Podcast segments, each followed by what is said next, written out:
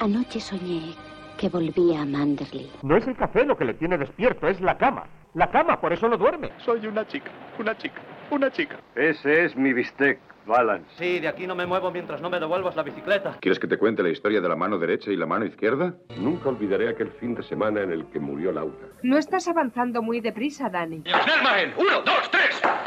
¡Ya voy! ¿Quiere que le envenenen? ¿Quiere que le asesinen? ¿Quiere que le maten aquí? ¡Au!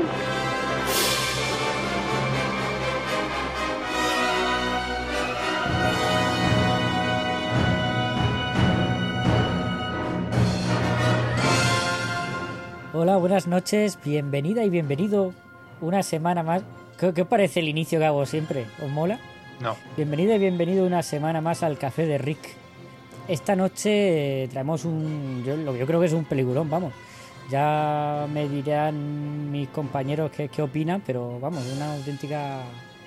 Para mí, maravilla de película. Y vamos, yo creo que todos estaremos de acuerdo. Los viajes de Sullivan, del año 1941 dirigida y escrita por Preston Sturges, uno de los referentes de la Screwball Comedy, ¿no? Vamos a ir presentando. Buenas noches, señorita K.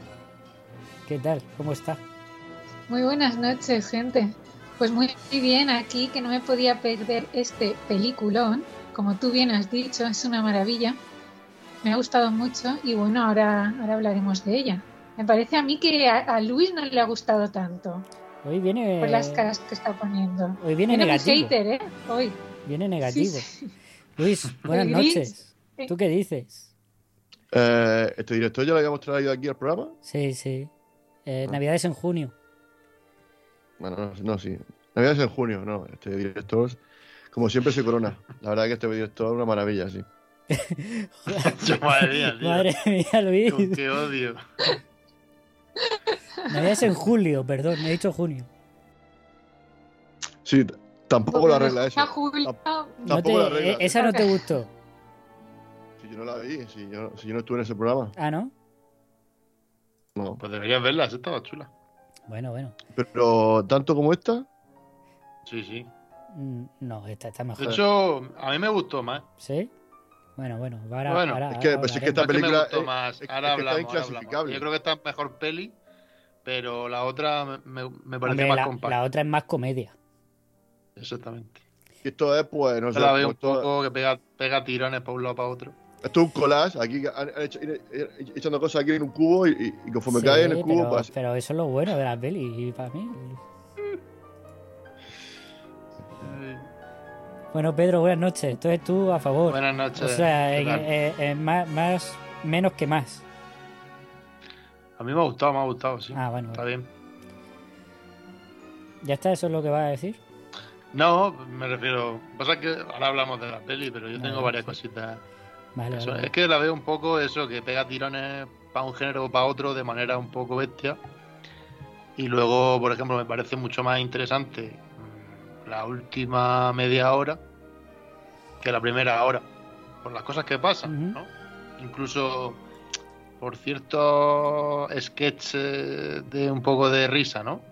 Aunque la primera, que al principio es como demasiado clásico y, y no sabes si está en serio o no en serio, si hay crítica o no hay crítica, queda un poco ahí, luego ya sí se ve del todo, Pero me ha interesado más la parte final de la peli que, que la del principio, pero aún así, yo creo que está bien la peli, ¿no? Pero el personaje protagonista yo creo que le falta un poco de carisma, la verdad. Es Pero es que esto es un poco, esto es un poco una película un poco de, de martes y 13, ¿no? Aquí, pues, un conjunto aquí de sketches sin ningún tipo de, de cohesión y ya está. Y no sé, a mí yo me queda un poco. No lo sé. Has venido luego. demasiado Grinch, ¿eh? No, no, tampoco, a ver, es una mezcla de Pero bueno, estilos. Yo no le he dicho que. como- tú, tú ya presupones que las películas de martes y 13 son malas. Mm, ya, sí, cierto. Por como lo has dicho, por el tono, sí, es verdad. Hombre, pero es que comparar esta película, que está hecha con, con bastante tino, con, con Martes y 13, o sea, yo no, Martes y 13 no he visto ninguna película, pero no creo que sea ni parecido, vamos. En realidad, esto es como un análisis de la sociedad americana de aquella época. Y del cine. Claro, Y entonces esta película, es- es esta, esta película sí está bien en la, en la iniciativa Metacine. Esto sí que, sí Sí. que veo que hay mucho Metacine aquí, pero a- quitando eso. Bueno, Luis, hablando de iniciativa Metacine, Ahora vamos a meter una cuñita. Está, ¿Cómo va e- el calendario este de Adviento que lleváis? A Pues nos pues, sí, nos queda todavía la mitad, ya, llevamos la mitad. Bueno, A ver si son van muchas películas. Son, son, 30 son 31 más un podcast extra, ¿no? El de un trivial de Pesquiti y medio. Y nada, pues estamos ahí ya por la película 17. Mañana haremos la 18. Y estamos ahí dándole caña. Y nada, que muy bien. La verdad que, pues eso, con ganas de hacer más cositas, con, con la- más iniciativas. Estamos ahí viendo lo que se viene el año, el año que viene. Pues, pues a ver quien quiera que busque la iniciativa, que hay un montón de películas buenísimas. Ahí tiene una, por ahí hay una lista. La pondré, Iniciativa. eh, la pondré en, la descripción, si me acuerdo. En iVoox. La lista de chicos, en. En- eh, aunque creo, bueno, también está en Spotify, pero no está completa porque hay algunos podcasts que son originales y, y no pueden de- estar en, en otras plataformas. Vale, pues vamos a poner la cuñita. Amor por el cine. Tornatore Amenábar Fincher Tarantino. Directores de una orquesta que nunca debe acabar y que han homenajeado repetidas veces al séptimo arte. ¿Hay algo más bonito para un cinéfilo que el cine dentro del cine? El 23 de noviembre, Iniciativa Spot vuelve a unir micros para hablar de esas películas que se plantean su propio medio artístico. El Guateque, La La Land, Nine, Scream. Todas tienen algo en común. Iniciativa Metacine. Amor por el cine. 23 de noviembre en iVox. Vamos a dar paso a la música porque Miguel se supone que va a entrar más tarde, pero nos ha dejado la música, que no ha dado ninguna explicación de esas suyas que suele dar. Ha, ha puesto Beethoven, Sonata de Luz de Luna. Claro, ha hecho, ha hecho la canción, claro, sí, sí. La, la- la- la verdad que la explicación está muy bien. Así que nada, pues Beethoven.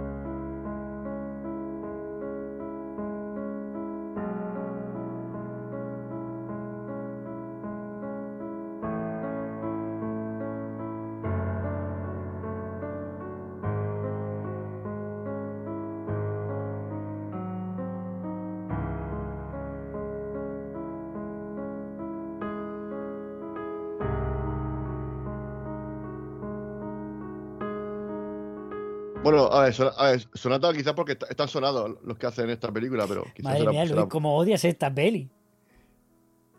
Venga, vamos a entrar ya. A ver, Preston Sturges aquí, eh, con esto inicia su, su etapa de... Que por cierto, Luis, esta película fue un fracaso en taquilla. No sé si te extraña. ¿Por qué será? ¿Por qué, por qué será? Pero aquí inicia... El presupuesto, el presupuesto era un millón de dólares. No sé cuánto recaudó, por lo que tú dices de que fue un fracaso. Eh, no sé cuánto recaudó, pero sí he leído que fue un fracaso en taquilla. Eso, pero eso lo, lo pondrá en IMDB, ¿no? Pues sí, lo podemos ver. Claro, ok. Y es el, es el cuarto nada largo para que, para que- del director. puesto que tiene la curiosidad de no sé qué de la muchacha. Que pueda dormir esta noche. No, no, si, si lo estoy buscando, no te preocupes. Ah, vale, lo estás buscando tú. Ah, perfecto. Mientras que vosotros hacéis. Vale, habláis de la pues película. es, eh, como ha dicho señorita K, el cuarto, la cuarta película de Preston Sturges y aquí inicia su etapa más brillante. Ese mismo año estrena Las tres noches de Eva, que es un- una película magnífica. Ah, en 1942 estrena Un marido ri- rico, que es una película que yo he visto muchas veces y que me encanta. Es una screwball comedy muy loca. Que, empieza un poco como esta, porque esta empieza con el final de una película y Un marido rico empieza con algo parecido. Y esa película es muy buena. Y eh, El milagro de Morgan Creek en el 44 también es, una de sus gran, es una peli muy buena. Y ya en el 40, bueno, el 44 un gran momento y, y Salve Héroe Victorioso, esas dos no las he visto. Pero a partir de ahí ya empieza un poco su, su de- decaimiento. Solo 14 películas. Eh, bueno, eh, hab- hablando del presupuesto, eh, según pone aquí IMDB, fueron 689.665 No, yo- yo también- dólares. yo también había leído un millón de dólares. Y luego, eh, pero bueno, a ver, yo me fío de IMDB, que es la, la- la mejor web de sobre cine. Y luego, aparte, pone que recaudó 10.000 dólares. O sea que fue, vamos, Un fue un fiasco, estre- pero vamos, estrepitoso, estrepitoso. sí. Si lo que yo no sé es cómo le dejaron hacer más cine a este hombre, la verdad. Porque era bueno. El tío hizo esta película buena. Hizo. Se ganó un nombre entre las Screwball Comedy. Aunque hay muchos que dicen que esta es a las Screwball Comedy. En los viajes de Sullivan. Como por ejemplo, ¿Quién mató a Liberty Balance? O el hombre que mató a Liberty Balance es a la- al western, ¿no? Que es el ocaso del, del western, aunque después se siguen haciendo westerns clásicos, pero esta es un poco el. ya- Puede ser, ¿eh? Puede ser. Sí, sí. Pega. Porque hombre, ver, además es, a- que es un- Liberty. Ya bueno, un es un peliculón, pero, bueno, pero es un análisis del western tal como es, es un análisis de la sociedad actual. Sí, sí. Está también, analiza el, el cine, la- el, es que si tiene sentido una película de comedia loca en una situación como en la que estaba Estados Unidos en ese momento, ¿no? Que venían de, de la Gran Depresión, estaban en la guerra, ¿no? Pero yo no sé, en el 41 ya, ya había entrado Estados Unidos de la guerra, en el 41. Ah, no, todavía no, pero vamos, est- iban a entrar... eh, Pero bueno, pero de- se, de se formas- la tragedia, vamos. De todas formas, Estados Unidos le vino de, de puta madre la, la Segunda Guerra Mundial porque todos los países se endeudaron y Bueno, ya, de pero, Europa empezaron a mandar un montón de gente a morir a Europa, Luis. Eso, eso Estados Unidos a la larga como país, sí, pero a, a la sociedad, que es lo que habla esta, de lo que habla la película, del- de las clases bajas, no le viene de puta madre nada. Mm, pero bueno, pero es que vu- vuelvo a repetir, aún no habían ido a, a, a No, Europa. pero bueno, pero se mascaba la tragedia y estaba, pues como digo, con todavía re- reticentes del- de la Gran Depresión y demás. Eh, entonces, pues un análisis. Esta película es un poco eso. Si queréis, hacemos un una sinopsis rápida, que se puede hacer muy rápida. Eh, este Sullivan, eh, ¿cómo se llama? John L. Sullivan, es un director de cine. John es- L. Lloyd. John Lloyd Sullivan. Es un director de cine especializado en comedias que, que al ver cómo está la situación del país y de las clases bajas y que hay gente que, que no puede casi ni comer, ¿no? Y que tiene una vida súper dura, pues dice que cómo es que está haciendo eso y, y quiere hacer la gran, la gran tragedia americana, ¿no? El gran drama americano, que es un Sí, sí. libro ficticio que es Oh, oh, hermano, ¿dónde estás? Oh brother, where art thou? Que luego los Cohen cogerían ese título para hacer su película. Y entonces, pero claro, le dicen sus productores para intentar que no haga la película, porque lo que quieren es que siga haciendo comedias. Además, comedias si pueden ser baratas, mejor. Le, le dice, pero bueno, ¿tú qué sabes del- del drama? ¿Y tú qué sabes de- del sufrimiento en la vida? Entonces, este Sí, sí, Sullivan me- dice, con mentira. ya, ya, con mentiras, claro, con mentiras asquerosas, pero bueno. Que me hace gracia, ese momento está gracioso. Sí, sí, sí. Pues bueno, pues decide, pues tienes razón. Entonces decide vestirse de mendigo y, y salir con 10 centavos en el bolsillo a, a vivir las miserias que vive el resto de, de la gente. Bueno, primero sus productores dicen, bueno, ya que vas, pues te ponemos un, un, un autobús de esto, una caravana. Con, con, vamos, con, Sí, sí. con una suite, con una suite dentro, ¿no? Una cama enorme, con ducha, con agua caliente. Por si se arrepiente, ¿no? En cualquier momento. Sí, con un médico, con un, con un radiofonista para estar siempre en contacto. Sí, sí, vamos. Eh, que hay quien dice que esa caravana perteneció a. Uy, ¿cómo se llama? El director. ¿A Kirk Douglas? No. A ver, ¿cómo se llama el director este? John Ford. Eh, no. Un dire- el director de cine épico este clásico. Joder.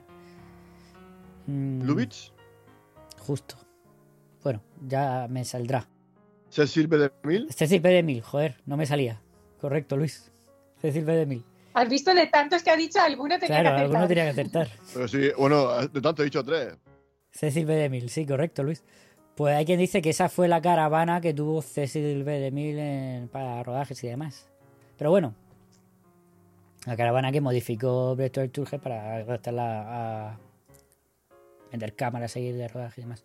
Bueno, pues bueno, ahí se meten varios líos, total que hace autostop ya desesperado y lo llevan de nuevo a Hollywood. Ahí conoce a la chica de la película, que se llama así, la chica no tiene nombre, The Girl, interpretada por Verónica Lake, que está fantástica Verónica Lake.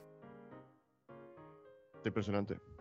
Y de ahí pues salen los dos de aventuras y ahí ya sí viven un poco lo que es el, el, el sufrimiento y las miserias que tienen que vivir pues eso, los más pobres y la gente más de, de- de la, de la clase social más, más baja, ¿no?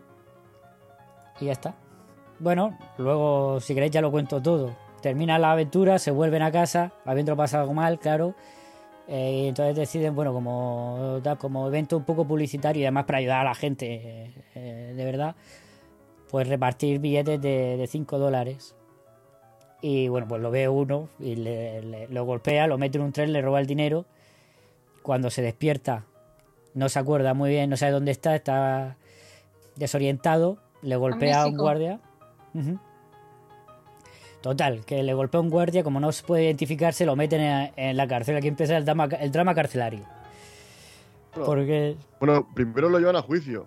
Que esa parte yo creo que es la parte más interesante. Yo, la juicio está, está muy bien, ¿no? Es- Sí, pero esos eso es- así. eso es un minuto de película. Para, para mí la parte que más me gustado, imagínate El, lo que el mejor minuto. Luis ya tiene su escena.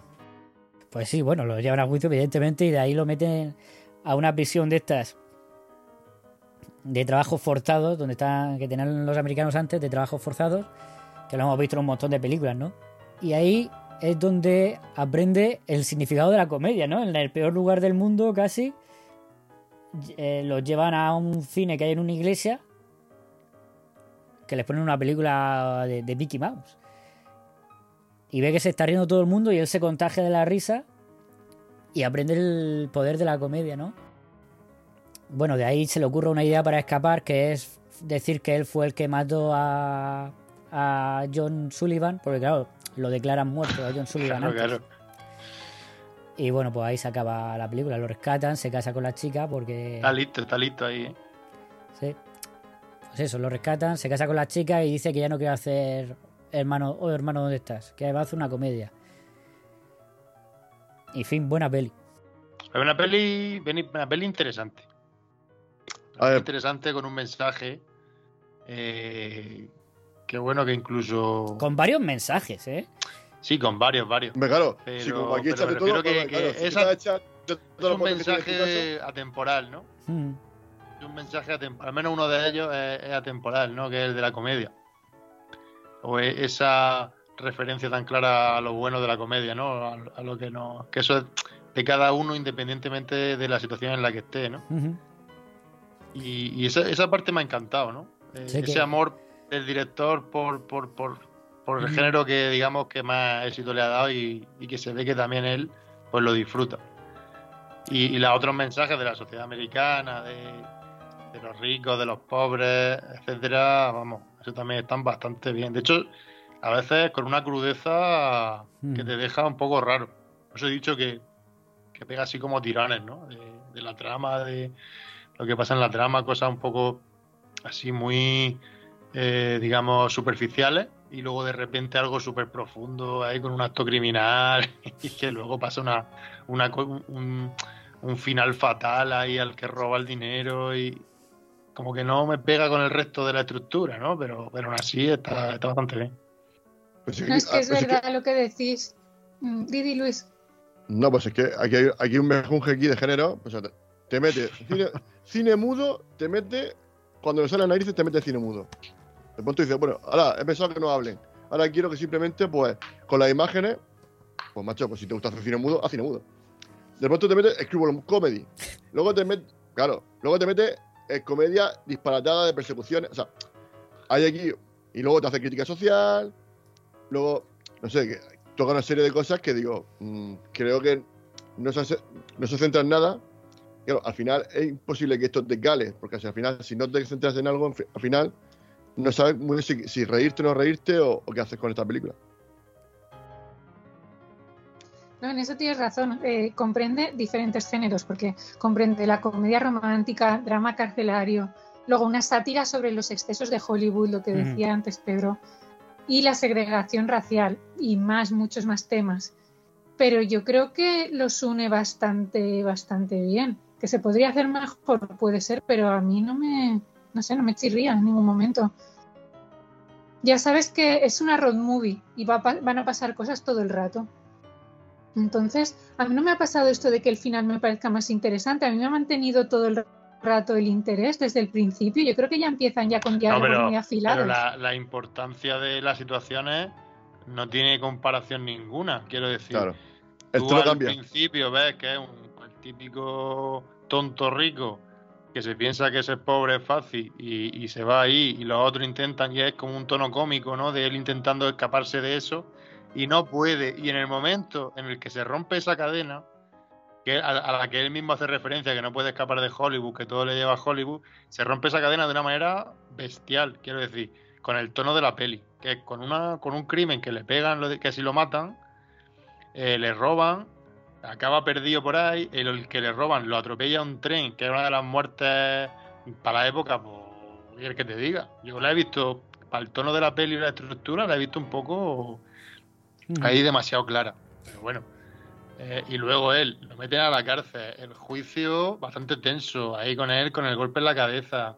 Eh, luego la parte que está en la cárcel, el de la cárcel es un monstruo, por no decir otra cosa.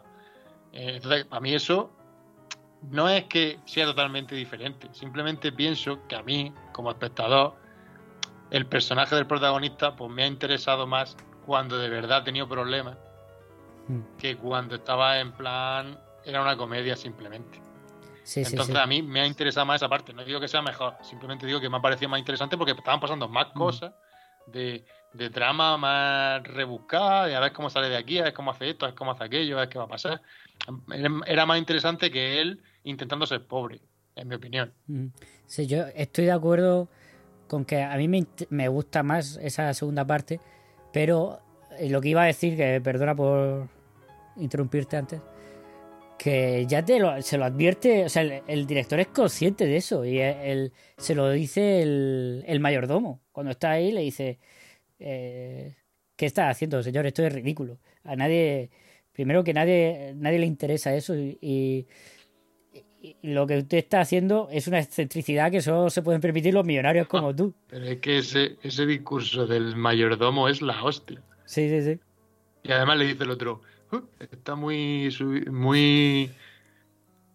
¿Cómo, Muy cómo sensible. dicen? A Muy veces desde- sensible. porque es que últimamente está leyendo mucho. En plan, que lo que el problema que tiene el mayordomo es que es demasiado inteligente porque está leyendo mucho. ¿o qué?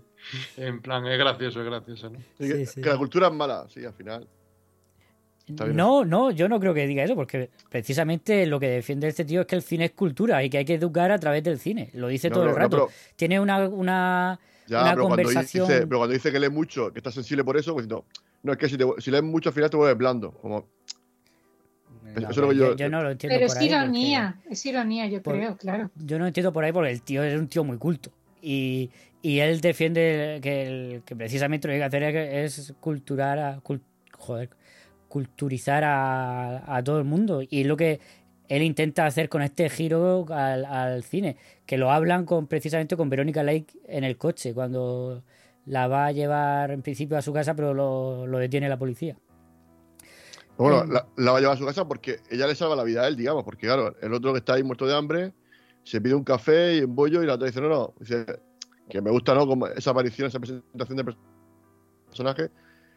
Realmente No se le ve, y, y- y se lo oye dice, ponle un par de huevos fritos a este hombre que, que- que está que se cae, ¿no? Con bacon. Pero bueno. Y esa presentación de ese, gesto que tiene ella, ¿no? Sí, sí, sí, no, que sí, que sí, que tiene. Que es lo que hace es, apre- es apreciar el gesto que tiene, pero salvarle la vida tampoco. Tenía una moneda de 10 centavos que con eso en Estados Unidos en aquella época te daba para mil llamadas telefónicas. No, no, no sé cuántas, pero vamos, al mínimo 10 llamadas telefónicas y en un momento se presentaba ahí un ejército para rescatarlo. Pero bueno, vamos a que está que se ha metido Miguel hace un rato. Miguel, buenas noches. Hola, buenas noches. ¿Qué tal? ¿Cómo estás? Nada, nada, ya estoy aquí. Se me ha, me he confundido, me he confundido, me he confundido de tren, he llegado a un sitio y no he empezado a dar con la vara y, y, y no he podido llegar a tiempo. Ya estoy aquí. Pero era un tren que olía a, cerdo. Oli- Olía a cerdo, sí, me ha dado un poquito de alergia. Ah, esos son los buenos, en verdad. ¿Qué tal, Miguel? Sí, sí. ¿Qué tal la pues nada, la peli- una película nada, muy entretenida, muy chula y con todo tipo de géneros dentro de la propia película, que supongo que lo habréis comentado ya. Un poco extraña en ese sentido, pero nada, Muy nada, me ha extraña. Sí, pero nada, muy entretenida. Vamos, al Luis no le gusta nada. Luis Millán. O sea, no es que no me guste nada, pero no sé, que, que no entiendo qué es lo que, qué es lo que quiere qué es lo que intenta hacer aquí el Quiero decir director. que no te ha la- gustado nada eso de que te- todos los géneros ahí mezclados.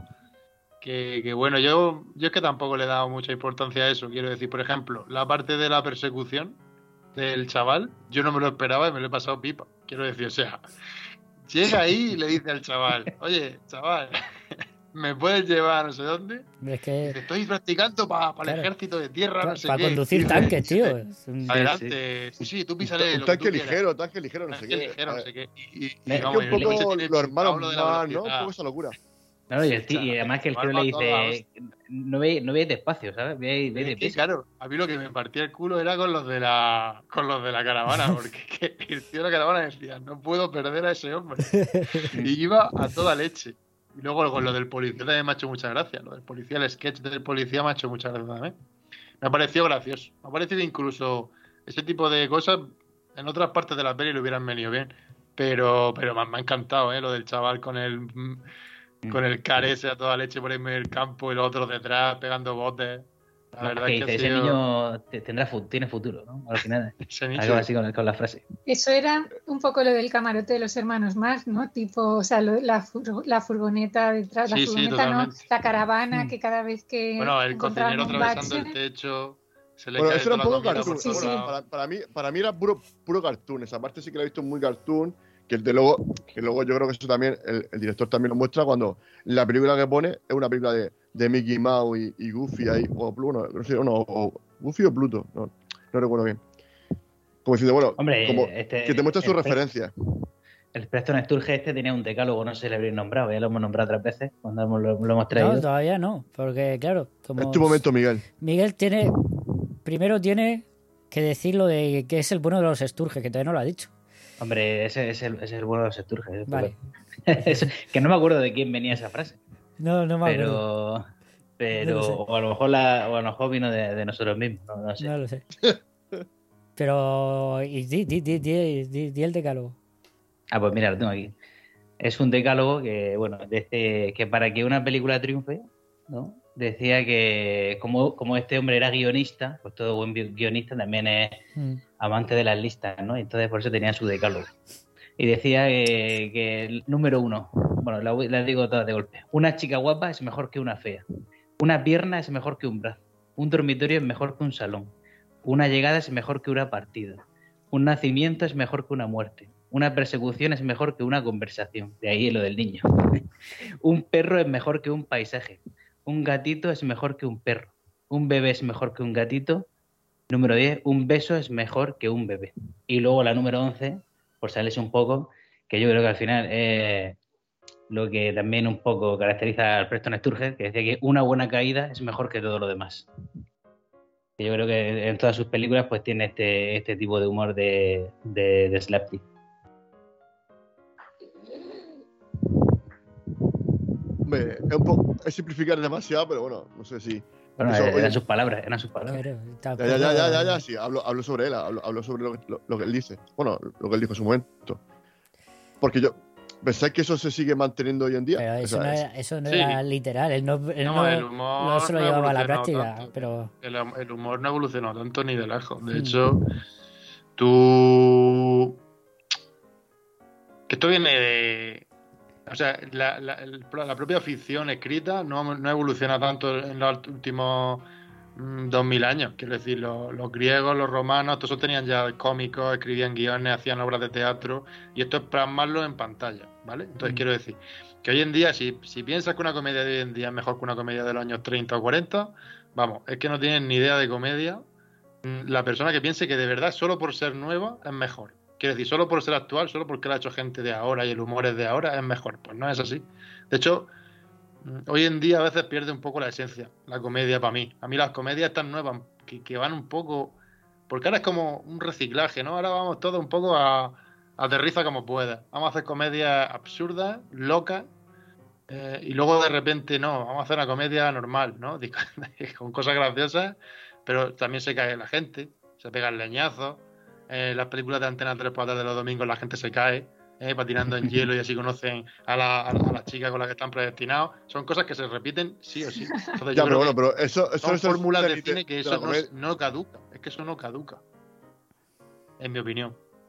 Ya depende de cada uno. Pero la Sí, calidad y el de por la tarde nunca se va a llevar un Oscar o, o un, no sé, un Globo de Oro o, o un León de Oro, no sé, o una Palma en tío, eh. Mira, por ejemplo, en los 90-2000 uno de los mejores actores de comedia era Jim Carrey, tío. Jim Carrey hacía... O sea, aunque era humor interpretativo, era todo muy físico. Todo totalmente físico. Exageraciones, caídas, Él era muy raros. sí. Eh, eh, Él, él ha siempre sido un clown, correcto. Claro, entonces... Pero eso era en los 90-2000. Es que hoy en día también sigue así muchos tipos de cómicos, ¿no? De, de la actualidad. Eso, eso- a lo mejor hay matices, matices. Pero lo que es una buena caída hace a la gente reírse, eso, vamos. Si solo tienes que estar por la calle, estuvo paseando por la calle y está lloviendo. Y, y me ve a mí con mi perro por la calle y casi me, antes casi me caigo me resbalo. Pues alguien se habrá reído, seguro. Porque ha sido muy gracioso porque no me llegaba a caer, me estaba así resbalando. Es verdad. Entonces, si, si me he reído hasta yo, si me he reído hasta yo, dices, madre Has mía. dicho, has dicho. Estoy en una película alemana de estas de Antena 3. Sí, sí, claro, claro. Ahora, si me choco con alguien, es, es mi, mi persona predestinada. Pero si he visto un señor de 80 años y he dicho, mejor no me choco. Mejor no me choco. Pero, pero sí, quiero decir que eso a mí no, no caduca. Son fórmulas que están ahí. Desde hace mucho tiempo. a Padre de Familia, al viejo de Padre de Familia. pues, mira. Mal rollero.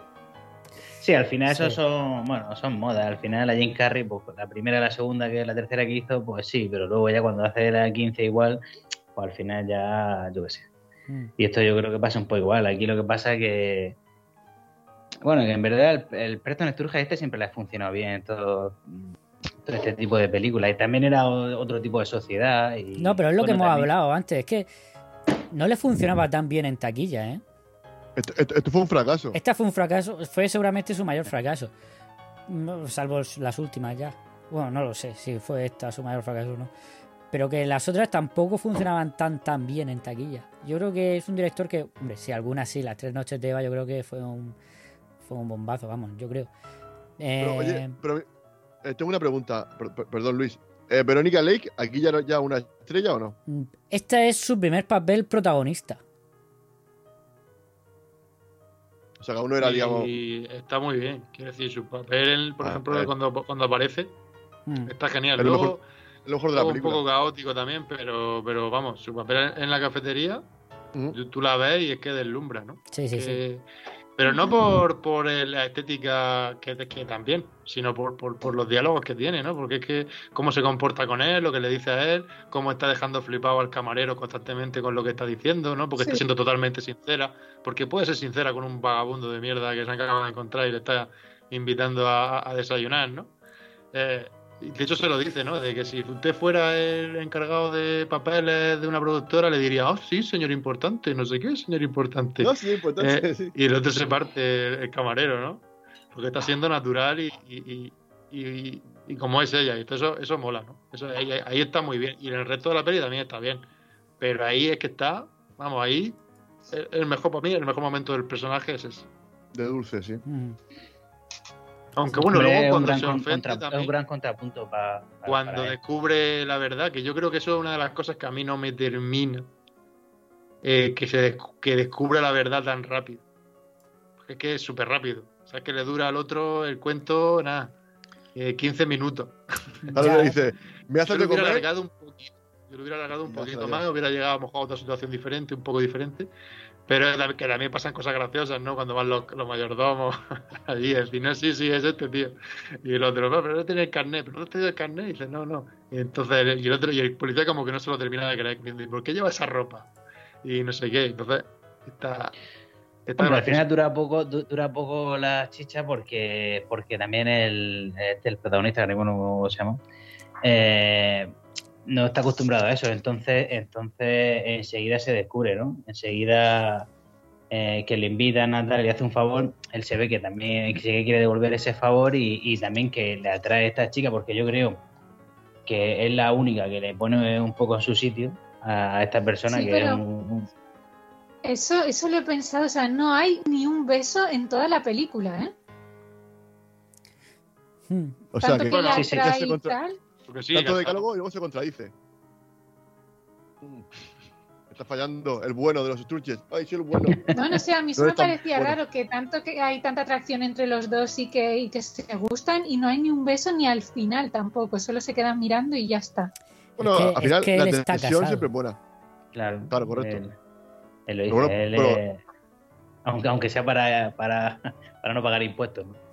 Sí, Por por ahorrarse 12 mil dólares, correcto. Pero bueno, luego me gusta porque habla de, de- de, claro, de que la bigamia no puede ser y al final va a tener que, que ella divorciarse de él, ¿no? Por, por tema de, de la bigamia. Que no, en aquella época no, no se entendía.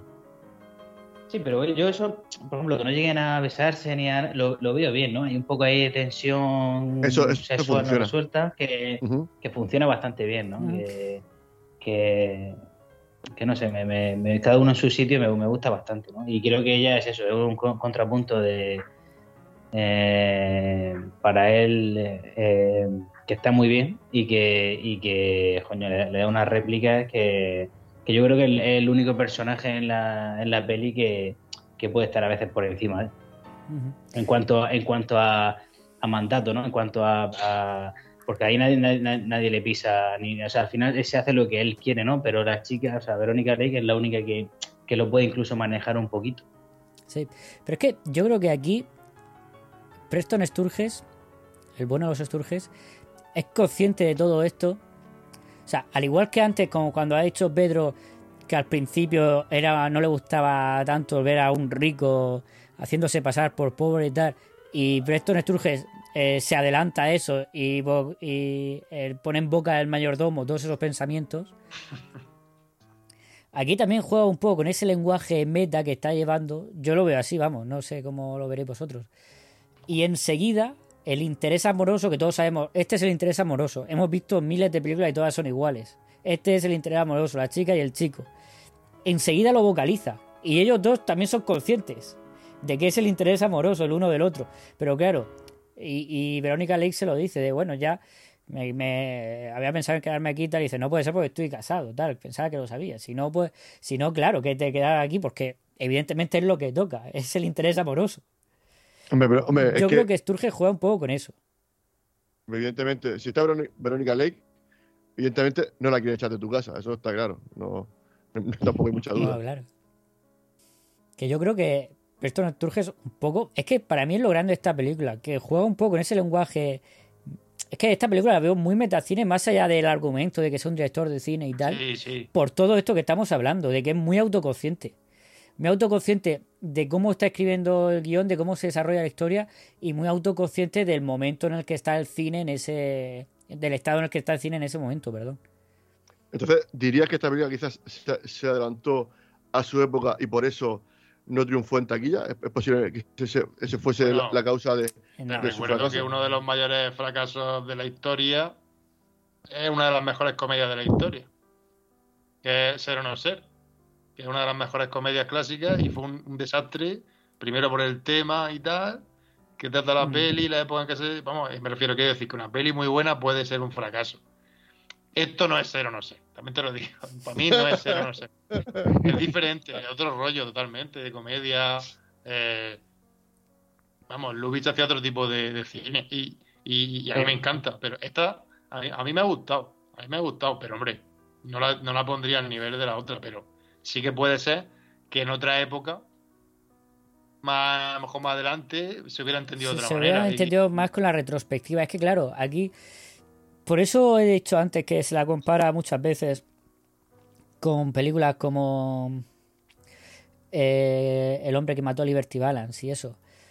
Es un momento en el que el cine está cambiando, ya la gente le interesa otra cosa. Empieza a traer películas de fuera de los Estados Unidos que ya que tienen un, análisis o que analizan mejor la sociedad en la que se encuentran, ¿no? Y, el, tío lo que quiere es hacer eso, ¿no? Un- una reflexión sobre el estado de la sociedad con el, libro este de Where Are You? De Oh, oh, hermano, ¿dónde estás? Sí, pero, pero fíjate, yo pienso que en ese sentido es bastante adelantado a su tiempo, ¿no?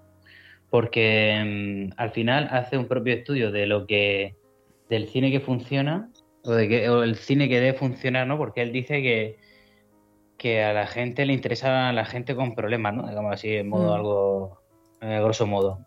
Que por eso quiere hacer ese, ese drama, ¿no?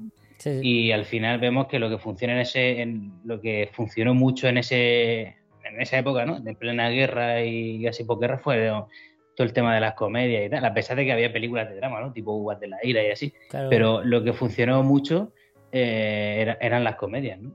Y yo creo que en ese sentido, eh, que es en el 41, es adelantado. eh, Es un poco adelantado, ese pensamiento reflejado en esta película es un poco adelantado a, a- a su propio tiempo. Sí, sí, pero Pero que, claro- Claro, porque la gente ya estaba ya harta de, de dramas de la guerra y de la propia vida, que ya, ya era difícil de por sí, entonces iban al cine para intentar olvidar, yo creo. O sea, Sí. no, no Pero- olvidar, sino entretenerse. Pero yo no sé bien. hasta qué punto Sí, pero, los estadounidenses estaban preocupados por lo que pasaba en Europa en el 40.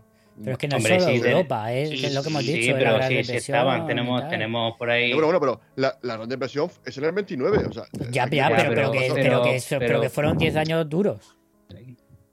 Y que tenemos, y que tenemos, por ejemplo, el gran dictador, o ser o no ser, eh, también de, de- de- de- de- ahora mismo no, no es que no puedo mirarlo porque me va a faltar el móvil, móvil. Eh, pues Pero son de estos años, ¿no? Son, son de sí, esos- sí, sí, sí, son, son Sí, de sí, antes de que estaba antes de la guerra. De 40, directores que son 41, genios que son adelantados a su tiempo. Como Es que tú, los- Bueno, pero es que- pero es que en este- en este ejemplos caso- son personas excepcionales con la sociedad general estadounidense que yo creo que ni- no estarían preocupados por lo que pasaba en Sí, sí, pero es que en este, en este caso el bono de los Esturges eh, que también, también es adelantado en, en este sentido, pienso, o por lo menos eh, Ya, con sí, sí, es lo que yo he dicho, de sí, reflejar eso. Pero que, pero que al final las películas son un reflejo de la sociedad en la que se hacen. Por muy adelantado que seas, no eres un puto adivino.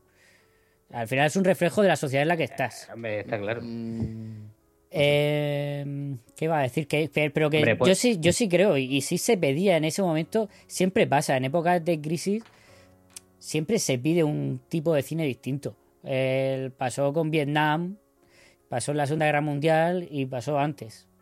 Siempre- Pero, si cuando la realidad ya es muy mala, pues tú no quieres más drama. Si es que esto. No, no, pero que me refiero que sí pides, sí se pide que el, que, la so- que el cine evolucione un poco. Y precisamente en este año, directores, bueno, a, a lo mejor aquí no, un poco después, ya en los 50 casi, sí empezaron los directores a hacer películas, los típicos grandes directores, ¿no? Pues lo que hemos dicho pues de, de Hitchcock, que de repente te saca eh, Psicosis, o de Ford, que de repente te saca western super serios, ¿no? y súper reflexivos. Este Sí. aquí a lo mejor se adelanta un poco en ese sentido, pero sí el- el- la gente ya empezaba a demandar otras cosas. Sí, ¿no? Y aparte con una comedia, pues. Yo creo que es un poco más difícil lo que intentaba hacer. Claro, pero bueno, que, que al final la Pero aún así reflexión es, es final... graciosa. Quiero decir, Claro, yo me he reído muchas veces con la peli. Lo único que en algunos momentos más dramáticos, pues como que. Eh, momentos de todo. Mm, Sí, claro, sí, hay no, pero, Correcto. pero hay momentos, a ver, pero casi todo es normal, comedia, casi todo. Y luego hay unos momentos muy puntuales, muy tenebrosos y otros pues dramáticos, un poco dramáticos. Ujú. poco. Sí, pero es lo que tú dices, Pero, por ejemplo, pero, por ejemplo, momento- todas las partes de los directivos de Hollywood, yo me parto, me parto. Con el, sobre todo con el que es el abogado, ¿no? que, que le miente al otro y tal al principio y luego le dice, sí, pues ahora va a tener que ir al juzgado a explicarle al juez por qué se va a poner en peligro, ¿eh? ¿Qué te parece? Tal. Como primero lo amenaza y luego le dice, ah, no, sí es verdad. Me parece buen plan si te llevas todo el séquito este que, que tienes que llevarte en la, en la en la caravana esta de lujo. Entonces ya sí me parece bien que te vayas andando por ahí por la carretera. Ese tipo de cosas a mí me, me parecen muy graciosas, pero eso, que hay momentos súper chungos. Eh, por ejemplo, yo pongo un ejemplo visual. El, el momento del cine, tío, cuando Eso está en la decir ahora cárcel, mismo. Es de pesadilla total. no es que es de pesadilla, es que es. Es. mm, o sea, es que parece otra película. Ese momento parece otra película, porque es que visualmente se nota que quería dar ese énfasis, pero es que el, solo el discurso del, del predicado antes. No, pero Eh, es que dice- solo el, el exterior, Sí, sí, también. que es, lo que dice la señorita acá, yo creo que lo de pesadilla, ¿no? El exterior con la niebla, las sombras, eh, la casa de fondo que parece la casa de psicosis. Parece Sí, sí. una casa de estas, tal, las sombras pasando por delante que son los, los reos. Sí, sí. Pero Sí, en ese momento, que o sea- esos momentos y el discurso del predicador, vamos. Y luego la parte de todos riéndose allí, pues, ya te digo, visualmente es potente, la verdad.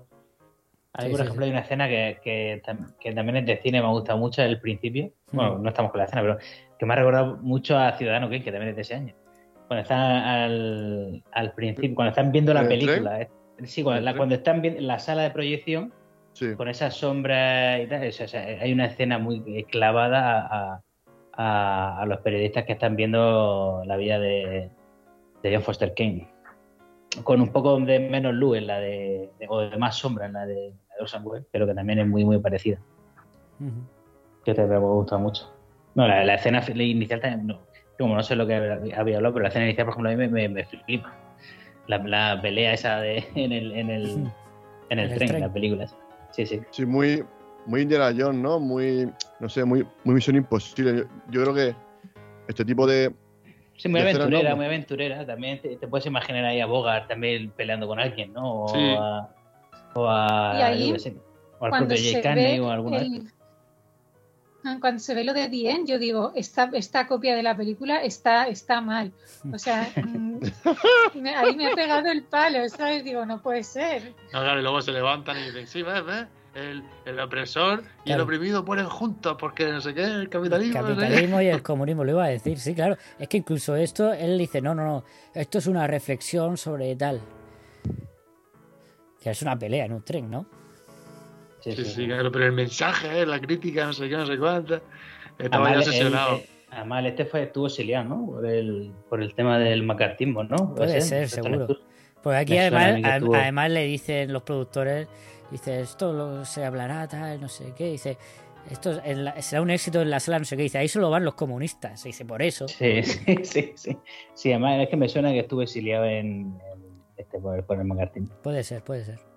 Que por cierto, por eso, por eso eligió la música, no sé, la mencionado el tema de la música, porque ahí la música de, de fondo, que no sé si no recuerdo mal, porque no lo he intentado buscar y no lo he encontrado, pero bueno, de, de oídas un poco, me sonaba ahí el tercer movimiento de- del Claro de Luna este de Beethoven, es súper famoso y que es súper rápido y súper difícil de interpretar, y el, en la, en la música que, es- que aparece ahí en, el, en la pelea esta del tren, que es música clásica, Mm, Pa- para hilar fino, para...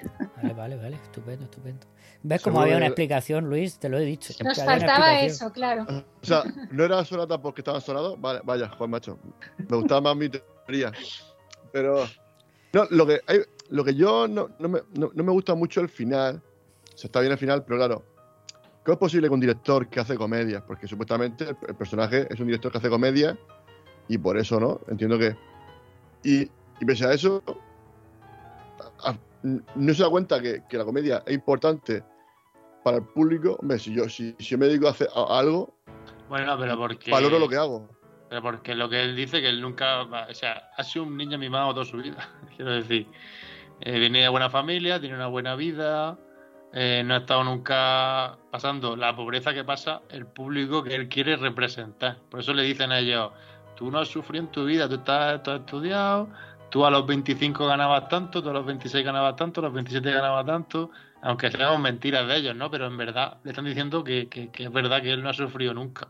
El, el, el ser pobre o el no tener nada. Y, y, bueno, y solo viendo cuando ella va a su casa, que tú dices, y este es un director normal de comedias que tiene pista de tenis, piscina, tiene no sé cuántos coches, tiene una casa enorme. Pero vamos, claro, pero es que yo lo entiendo desde su punto de vista y yo a veces lo he pensado, ¿no? Lo que pasa es que, claro, la- al final las películas son graciosas y son buenas.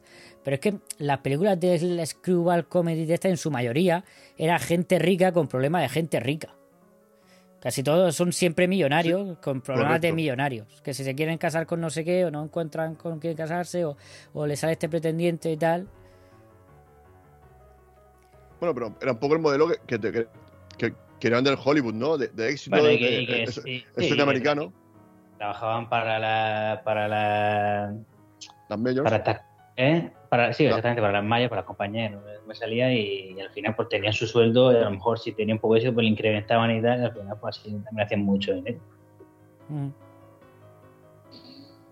Que por cierto, mí ese diálogo del, del tema de, de los dos productores, ¿no? El, el director de... Yo vendía periódico, yo no me acuerdo ahora mismo. O Sí. Yo a los 13 años tenía, tenía cinco hermanos y era el mayor tenía que mantener, y, a, y a mi madre Sí. vida tenía que mantener a nosotros. Ese diálogo me encanta. Sí, es que ha dicho, es que ha dicho Pedro. Sí, que, que- que Sí, también sí, Y sí, luego dice, y luego dice, ¿por qué has mentido, eh? Porque has dicho que, que vendías periódico. Y dice, ¿y tú por qué has dicho que tenías cinco hermanos que a los 13 años tenías que cuidarlo? No sé qué. Y dice, ah, sí, pues ahora tendré que leerme este libro. Bueno, yo solo no, yo solo no voy a sufrir. Tú también tienes que leerte esta novela, no sé qué. Pues dos copias. Dos copias. ¿Por qué Sí, tengo que sí, que sufrir está- yo solo? eh, que Dice. está genial. Está genial. Luego otros, otros dos que me encantan son los dos mayordomos. Son Sí. un poco, son un poco C3PO y R2D2. me, me, me, me molan mucho, ¿no? Cuando, cuando llaman al cuando llaman a la, a la estación de tren a ver cómo por dónde se subiría un vagabundo al tren. Eso, eso me, me encanta, ¿no? Dice, ¿acepta, mucha- mucha ¿aceptan gracia. vagabundos en su tren? ¿Dónde se, sube, ¿Dónde se suelen subir los vagabundos? Tal, no sé qué. Imagino que será fuera de la estación, ¿verdad? Como diciendo, no, no, vagabundo no va a subir. No puede, no puede entrar por, por la gente, por donde entra la gente con, con dinero, ¿no? Es- hay, hay mucha crítica ahí. Y creo que, bueno, pues este, este director que, que pese a que yo diga que tal, evidentemente es un tío que, que sabe lo que hace y por lo menos el guion eh, está, está bien escrito. Aunque suena un poco locura, pero sí que es verdad que entiende la sociedad, sabe dónde vive y sabe la- las carencias que tiene Estados Unidos y, y entiende un poco la sociedad, cómo funciona. Y, eso es innegable. A mí, el final. No, no os emociona un poquito, porque quiero decir, porque al final dice lo de quiero hacer una comedia tal, y dice el otro, y lo dice muy en serio. Bueno, y le explica que el mérito que tiene hacer reír a la gente tal. Y al final aparecen risas que primero son de la película y luego son imágenes de. Hay, hay un, hospital, ¿no? Hay unos niños que no son de, de esta película, por lo menos. No sé si serán de otra película o serán imágenes de archivo o serán imágenes reales que se han grabado, no lo sé. Pero es un final precioso, ¿no? Con esos niños, esa gente del hospital, esas personas que están trabajando y demás, riéndose a carcajadas.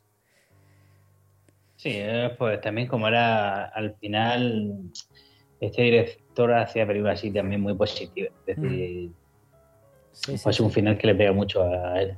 Que a mí, por otro lado, la imagen de ellos, yo creo que es una de las cosas que más me ha gustado de la película. Es decir, los planos que siempre salían ellos dos riéndose, en el tren, en el. Cuando le- el cuando del- le con pican los las vagabundos, pulgas. Efectivamente, Mm. en todo eso. Y el final, por eso digo que está ahí superpuesto con las imágenes de, de la gente riéndose. También todos esos planos de los dos riéndose me, me encantan. Es que me parecen súper naturales. Hombre, Sí que es verdad que Verónica Lake está deslumbrante cuando, cuando aparece al principio, pero luego cuando la bestia de vagabunda, macho, es que parece otra chica. O sea, la ves que es súper pequeñita, súper poquita cosa. Es digo, que macho, Verónica no parece- era, era bajísima, bajísima. Es que, macho, parece su hija, o sea- al niño eh, eh, de Kid, al de The Kid, ¿sabes? De, Correcto, sí, de la sí, peli, la de, sí, la Chaplin. sí. No, no. Mm. Con, el, no, que- con el gorrito con la gorra. la boina, ¿eh? La boina. Está muy bien, ¿no? Esa, esa parte, ¿no? Por eso, porque, coño, ¿cómo, cómo es capaz de, mm, de, de metamorfosearse, ¿no? Esta, esta, esta actriz, ¿no? De, de, de pronto parecer casi un ángel que Y se quedó con Se, se ha caído. Bueno, Se ha caído. Luis. Pero sí, que parecía un ángel caído. caído del cielo o, bueno, una persona de. Sí, no, no, Verónica Ley está estupenda, vamos, está Mm. deslumbrante. Sí, Pero yo el creo que es de lo otro- mejorcito. El otro también está bien en su en, Sí, su- en su no está papel. mal. En la película de Marido Rico, que la protagoniza él junto con con Claudette Gol- Goldberg, eh, también tiene un papel más o menos parecido, me refiero en cuanto a, tío, a tipo serio y demás. Que, que ese papel lo cumple muy bien, no sé, a mí me, me da el pego. En esa, es que esa peli eh, hacía muy buena química con Claudette Goldberg. Pero en esta peli eh, yo creo está bien porque tampoco hace de subidito, o sea, eh, se ve todo lo que tiene la casa, Mm. pero tampoco es que es que él vaya por ahí prodigándose diciéndolo. No lo sé, no. Sí, sí. Ya. Mm, Sí, lo bueno que tiene el personaje es eso, es que eh, es un tipo inquieto, ¿no? Eh, y, y que busca siempre mejorar, no, no solo por, no, no por el hecho de hacer dinero, sino por el hecho de hacer buenas películas. Y yo creo que, que eso gana mucho, ¿no? En, en- en cuanto al personaje. Eso le gana mucho como personaje. Eh, ¿Queréis añadir algo más en concreto o pasamos a las escenas? Vamos a pasar a las escenas, venga. Eh, ¿Alguien la tiene pensada? Yo sí, yo Pero, tengo oye, no sé, si, no sé si habéis nombrado al director de fotografía. Ah, no, no, se me ha olvidado. Adelante, adelante. A John Sage, John F. Sage, que es el de El Crepúsculo de los Dioses y el de, el de Perdición. Con Billy Wilder. Sí, sí, que, por sí. cierto, también aquí ha salido mu- mucho el tema Lubitsch, ¿no? si conoces a Lubitsch. Mm, Que la, Lubitsch, la, sí.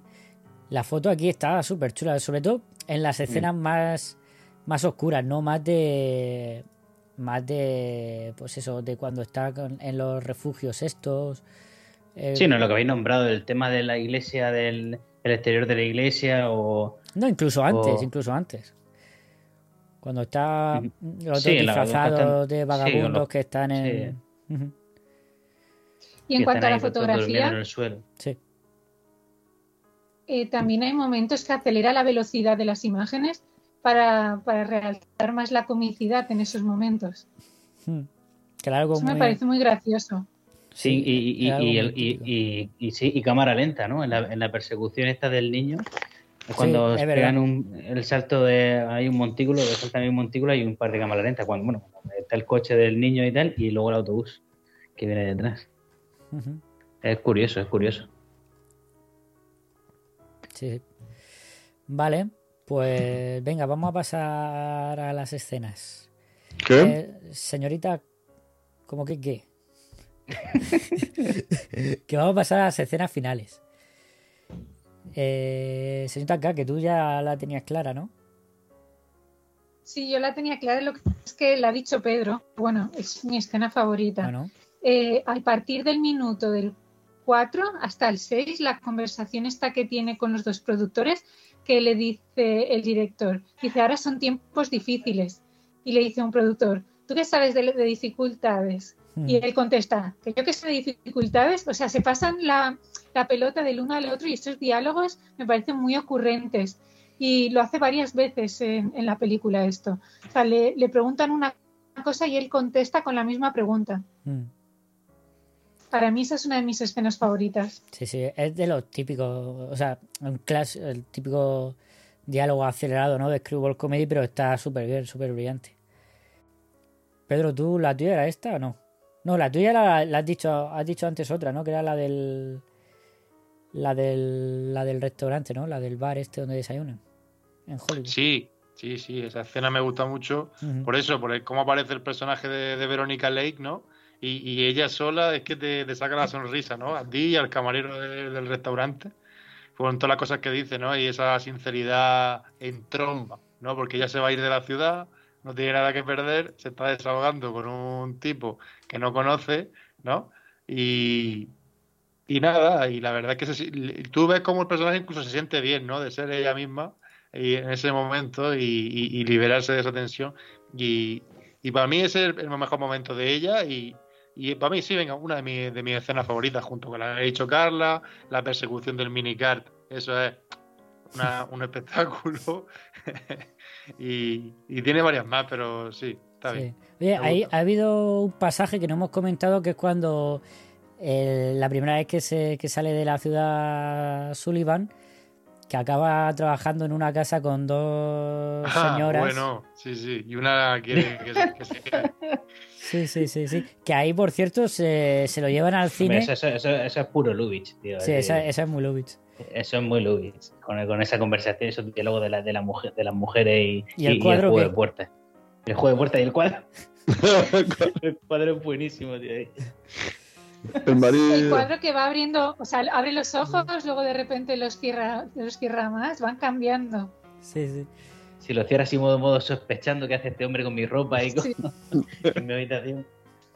Que... Es, que es muy Lubitsch, tío. Eso me encanta. Sí, sí. Que digo que aquí lo llevan al cine y en cambio lo llevan a ver un drama y la reacción del público es... Él está Mm. incómodo todo el rato.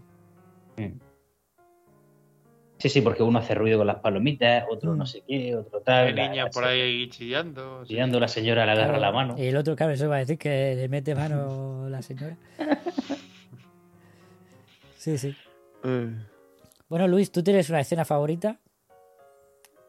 eh, yo creo que la- lo, lo que he dicho, ¿no? La escena esa de- del juicio, esa, esa parte, ¿no? De que co- lo bien hecho que está, ¿no? Esa parte que, que te- desenfo- está todo desenfocado para transmitirte que está desorientado, con mucha jaqueca, ¿no? Que está ahí con una, pues eso, con un dolor increíble, ¿no? De, de cabeza.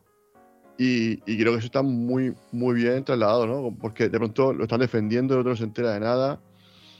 Y al final usted cómo se declara, y dice, pero, pero diga su nombre, o sea, no, no sabe ni su nombre, ¿no? Y esa parte creo que está muy, muy bien hecha. Que lo desencadena de luego en, el, ¿no? en los trabajos forzados, que eso creo que esa parte también, por lo que lo habéis comentado antes, ¿no? Que, que es maravilloso. Sí, sí. A ver, mm, yo como escena favorita, tengo que decir, evidentemente, objetivamente es el cine, ¿no? Al final, pues me parece fantástico todo. Desde que entran, el discurso que ha mencionado antes Pedro del. del. del predicador. No, me sé- Luego no por qué iba a decir canción. depredador. De, de Predator. Sí, sí, la, Por la, la se- por, la, canción por, por la, exacta. por la jungla que había ahí de, de la puerta. A mí me gusta mucho la canción esa, Let My People Go, que es un, Mm. también Sí, sí, es que es un momento buenísimo. Sí, sí, ese es un himno, ¿no? Un himno de. Sí. del pueblo negro, yo creo. de- sí, sí. Es un momento buenísimo todo eso cuando con la canción y tal. Y luego el cine y la reacción del público y cómo él ve como esta gente que está, como digo, en el, en el infierno, en la tierra casi. O sea, lo pasan fatal, pero aquí por un momento olvidan todas sus penas, ¿no? Y simplemente disfrutan. Bueno, pero a, a mí lo que me llama la atención es que dicen que este, el guarda este, digamos, o el, o el- o el alcaide o quien sea, dice, es de los buenos, dice, esto, esto, esto nos deja ir al cine. O sea, que quiere decir que había muchos otros cárceles en los que ni siquiera tenían ese, ese pequeño descanso, o ese, mm, ese desahogo o alivio. Sí, sí, Sí, que eso, que eso quería decir yo, que esos, que esos personajes, sobre esos dos personajes que salen ahí, el del alcaide que, que dices tú, que en cuanto llega y dice, eh, no hable, está, y le empieza a, a pegar palos, este, está muy bien, pero es que el, el digamos, el, El- el jefecillo ayudante. de allí, ¿no? Sí, el ayudante, el jefecillo así un poco Sí. de o su jefe o lo que sea, también está muy bien, ¿no? ese El típico poli, ese- poli bueno, ¿no? Digámoslo así. Sí, ese es un poli típico de, poli bueno. ese es un típico de Sturges, ese lo ha sacado en varias Mm. pelis. Sí, sí, y también está muy bien, ¿no? Cuando lo encierra ahí en el en, en la, en, la, en la cárcel esta de madera o tal, que Mm. se le ve con buen corazón al personaje. Sí, sí. Qué agobia ahí, ¿eh? O sea, no Esa puede ni brutal. moverse. Ujú. escena a mí me causa una incomodidad, mm, casi que no puedo respirar yo. Es que a esta película le faltan extraterrestres, que tiene, tiene de todo, tiene de todo. Sí, sí. Pues eso, yo me quedo con esta escena, evidentemente, me parece genial. Luego, aparte de esa, que yo creo que pues es más obvia, pues cualquier cualquier conversación entre Veronica Lake está genial, ¿eh? La parte del coche cuando van me parece buenísima. La parte cuando están en el en el vagón este de de que transportaba cerdos también me parece genial. Que tienen muy muy buena química ellos dos también. Mm, Es verdad. Sí, a mí ya te digo, los, los planos estos de, de- de ellos dos riéndose, que, que salen varias veces, es que a, a mí me han encantado por eso mismo. Sí, sí. Pero bueno, aunque para mí, Verónica Leaks se lo come. Le falta carisma a este, Sí, a este tiene un poco barguelillas, pero bueno, pero tampoco está mal. Bueno, pues nada más. ¿Queréis añadir algo al final de conclusión? Que Luis la recomienda fuertemente, ¿no? No, a ver, sí, a ver, que sí, que sí, que sí. A ver, que, lo que pasa que, bueno, hay que ser crítico, pero evidentemente la película está, está bien, ¿no? No, no- sé yo que se meta con, un- con una, una película de una comedia de los años 40, lo que, lo que hablaba antes, pero, ¿no? Este, este cine de comedia es mucho mejor que el que se hace ahora. Por regla general, por regla general. No, Aparte- no, no, no es que sea mejor o peor, es que él, él tiene una estructura básica de lo que se hace hoy en día, pero se hace de otra manera, ya está. Otro tipo de gracias, ¿no? Pues hay muchas gracias de la época que no nos harán a nosotros a lo mejor tantas gracias como en, como en ese momento. Y hoy en día, pues si la gente que vea en 40 años la película de comedia que vamos Luis y yo y nos descojonamos un sábado al cine, eh, pues a lo mejor en, en 20 o 40 años dice la gente, ¿de, de qué mierda se reía la gente ¿sabes? En, en el 2022. Pues porque ellos se rirán de otras cosas, pero yo creo que hay cosas que son un poco generales. Pero vamos, que. A mí, lo, a mí lo que más me gusta. de- Ay, perdona, que te he cortado, Pedro. No, que eso, que, que, que a la gente tiene que gustar la comedia de todas las épocas. Que eso de me gustan las comedias de los 80, pero no me gustan las clásicas. Me gustan las clásicas, pero no me gustan las de los 80. Si te gusta la comedia en general, yo creo que te gusta la de cualquier época porque hay películas buenas y comedias buenas de todas las décadas de la historia del cine. Esto es como decía mi padre, que decía, si en blanco y negro es buena, pues aquí es, si hay una buena caída es una buena comedia. Así, así no falla. A mí lo que me gusta mucho de esta película es que eh, los, o sea, los mensajes que, que da, lo que ha dicho antes Pedro, los mensajes que tiene esta película a mí me gustan mucho, pero sobre todo que pone mucho hincapié en el valor educativo del cine y en la importancia de la comedia y del humor. Y eso me parece un mensaje muy potente. Sí, sí.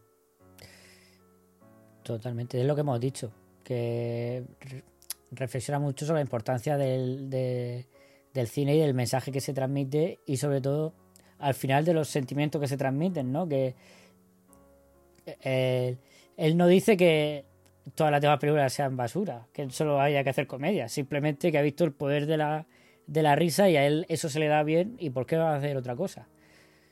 Son, to- es todo necesario, ¿no?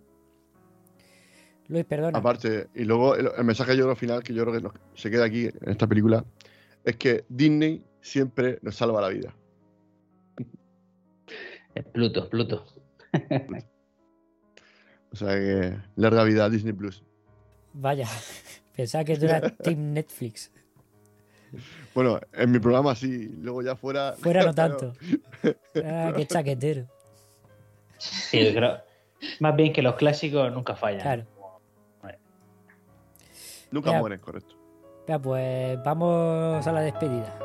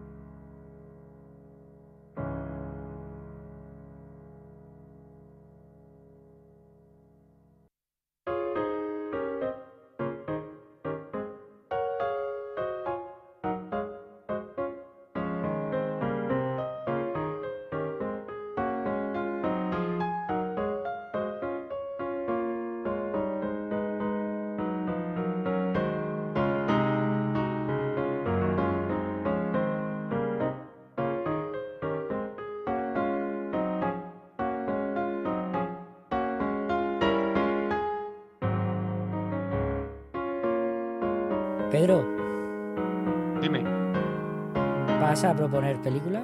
¿O nos vamos Sí, ya? sí. Ah, vale, vale. Sí, sí. Las tengo aquí, además las he preparado antes que me ha avisado y las tengo preparaditas. Genial. Lo que pasa es que tengo seis. A ver, a ver cuál elijo un Bueno, segundito. pues se elige tres de esas seis. Venga, vale, ya está. De, Ya las tengo. de Venezuela. Ya las tengo. Pues mira, tenemos. Son las tres de Estados Unidos, ¿vale? No me he complicado. Vale. Tengo que buscarla hoy. Digo, venga, pues vamos a ir a lo seguro. La primera. Drama bélico. ¿Vale? Del Correcto. 53. América. ¿Vale? La segunda, drama. Del 55. ¿Vale? Vale. Y ah, la tercera, un noir del 47. Mm, Vale. Noir. Yo tiro por Noir. Yo voy a decir. Drama drama yo, yo voy a decir drama bélico. Mm. ¿Y Chaquetero. la, la- la segunda cuál era? Drama. Drama. Drama. Drama solo. Drama. O sea, esa puede ser cualquier seco. cosa. Exactamente. Drama. Puede ser hasta de Sturges. El Turge es Va, bueno. pues yo. mm, yo por la segunda, la de drama. Vaya, La de triple drama. empate. Entonces, entonces, claro, cada uno ha dicho una cosa. No, Me faltó No, no. Ah, claro. Entonces. Miguel desempata, sí, sí. Hombre, en Noir hicimos casi algo la semana anterior, ¿no? Entonces, yo creo que drama bélico. El belicismo se ha pasado un poco por aquí. Pues nada, Es que drama es muy, que Somos drama es gente de muy genérico. que- Sí. Yo creo que el siguiente programa se va a pasar. Se va a pasar Carla también, ¿eh? Ya, Porque pero es que. una película de Billy Wilder. No, pero es que Anda. en Navidad. Mira. Es que, es la- un traidor en el infierno. O como se le conoce, Stalag 17. Así que. Una peli que a mí me gusta. Yo la conseguí. eh, o sea, que me compré un pack de Billy Wilder. Conocía la, todas- la- creo que eran 5 o 6 películas. Y, y una de ellas era esta. Y es la única que no había visto. Y me la puse. Y a mí me gustó, la verdad. A ver qué os parece. Y eso, un traidor en el infierno del Mm. 53. ¿Vale? Que tenemos a. ay, ¿Cómo se llama este? A William Holden. eh, Don Taylor, Don Preminger. Buen, buen repartito, ¿eh? Mm. Buen repartito. Un poquito de Segunda Guerra Mundial, ¿eh? Sí. Yo, yo esta no la he visto, ¿eh? Pues a mí me gustó. A mí me gustó. A ver qué os parece. Y yo que sé, yo Carla, traer esta- algo. estaba pero escribiendo, Carla. bueno, de Billy. Pero bueno. Billy Me Wilder, estaba veces el nombre de la peli. Es que se, se, Sí, se sí. escucha. Billy Wilder patrocina este podcast. Mm. Porque, Sí, sí, desde luego. Ya es la cuarta o la quinta, ¿no? sí, 4 o 5 Hombre, hemos Eh, llegado. ¿Tantas ya? No hay quinto malo. No hay Sí, quinto sí. malo. Sí, mira, con falda de lo loco. El apartamento. La de. No, el apartamento no, el apartamento. Esa no la hemos hecho. Ah, ¿no? No, esa Con yo Far de lo loco. me gustaría Uno, hacerla porque yo uno, creo que es mi película Uno, dos, favorita, una de mis favoritas. La del carnaval. El carnaval. Perdición. Luego también la del crepúsculo. Perdición no me suena. Perdición no la hemos hecho. El crepúsculo Ah, de ese sí, no, ¿no? Cuatro por lo menos. El crepúsculo de ese sí. Cuatro por lo menos sí hemos hecho. Y esta de cinco. Porque la de. Que igual falta una. Mm, Es que yo creo que no. No, Pues. Ha- ha- Habrá, habrá que ir a por la quinta. Ah, sí, sí, la del gran carnaval. La Ah, de- verdad, La sí, de, sí. la de- sí, he Pues, dicho, pues es no, que a lo- no. a lo- a- ah, la has dicho, ¿no? Te- Pues a Ah, lo bueno, no, la- no te veo hecho un tampoco. montón. Sí, esta va a ser la quinta, sí, en principio. Principio, Billy Wilder vetado. un año. Hombre, es un grande, es un grande ver. Es un La grande. que-. Eh, Bueno, pero ¿cuántas temporadas? Bueno, la pregunta es ¿cuántas temporadas llevamos? Siete. Esta es la séptima. Entonces, pues, vamos, ni, ni uno por temporada. O sea, estamos, de hecho, la- debe ser uno por temporada No mínimo. está mal. Es que América. mucho grande, Bueno. hay mucho grande. Traidor en el infierno está en Filmin. Oh, yeah. Grande Pedro. Te quiero, Ah, Pedro. mira. Qué bien. Te quiero más que Asturge, no que te digo eso. Vaya, no es decir mucho. Men- Menos mal, menos mal, Luis, ¿eh? Porque si dices, te quiero, quiero más a Para eso no le hace falta mucho, para eso. Me apuñala porque estoy en Granada, si no. y eso, la semana que viene hablamos de esta peli. Sí, sí, sí. Yo, mira, tengo ganas de esta peli. Semana que viene sería ya 20 23, 22. ¿Qué- ¿Cuándo es? 21. Eh, no sé. Bueno, sí, miércoles 21. Vale. Mm. Yo no sé si el miércoles, Mm. la semana que viene, Bueno, podré grabar. ya, Ya, ya lo, haremos ya, ya lo vemos. especial Navidad. Además, hay nieve en la peli, así que. Pero. ¿nieve o nieve? Nieve, nieve. Nieve de, de estar en Alemania. Venga, pues vámonos. La semana que viene, Billy Wilder otra vez. Traidor en el infierno. Hasta la semana que viene. Hasta luego. Venga, Hasta luego, chicos. Feliz Navidad. Buenas noches.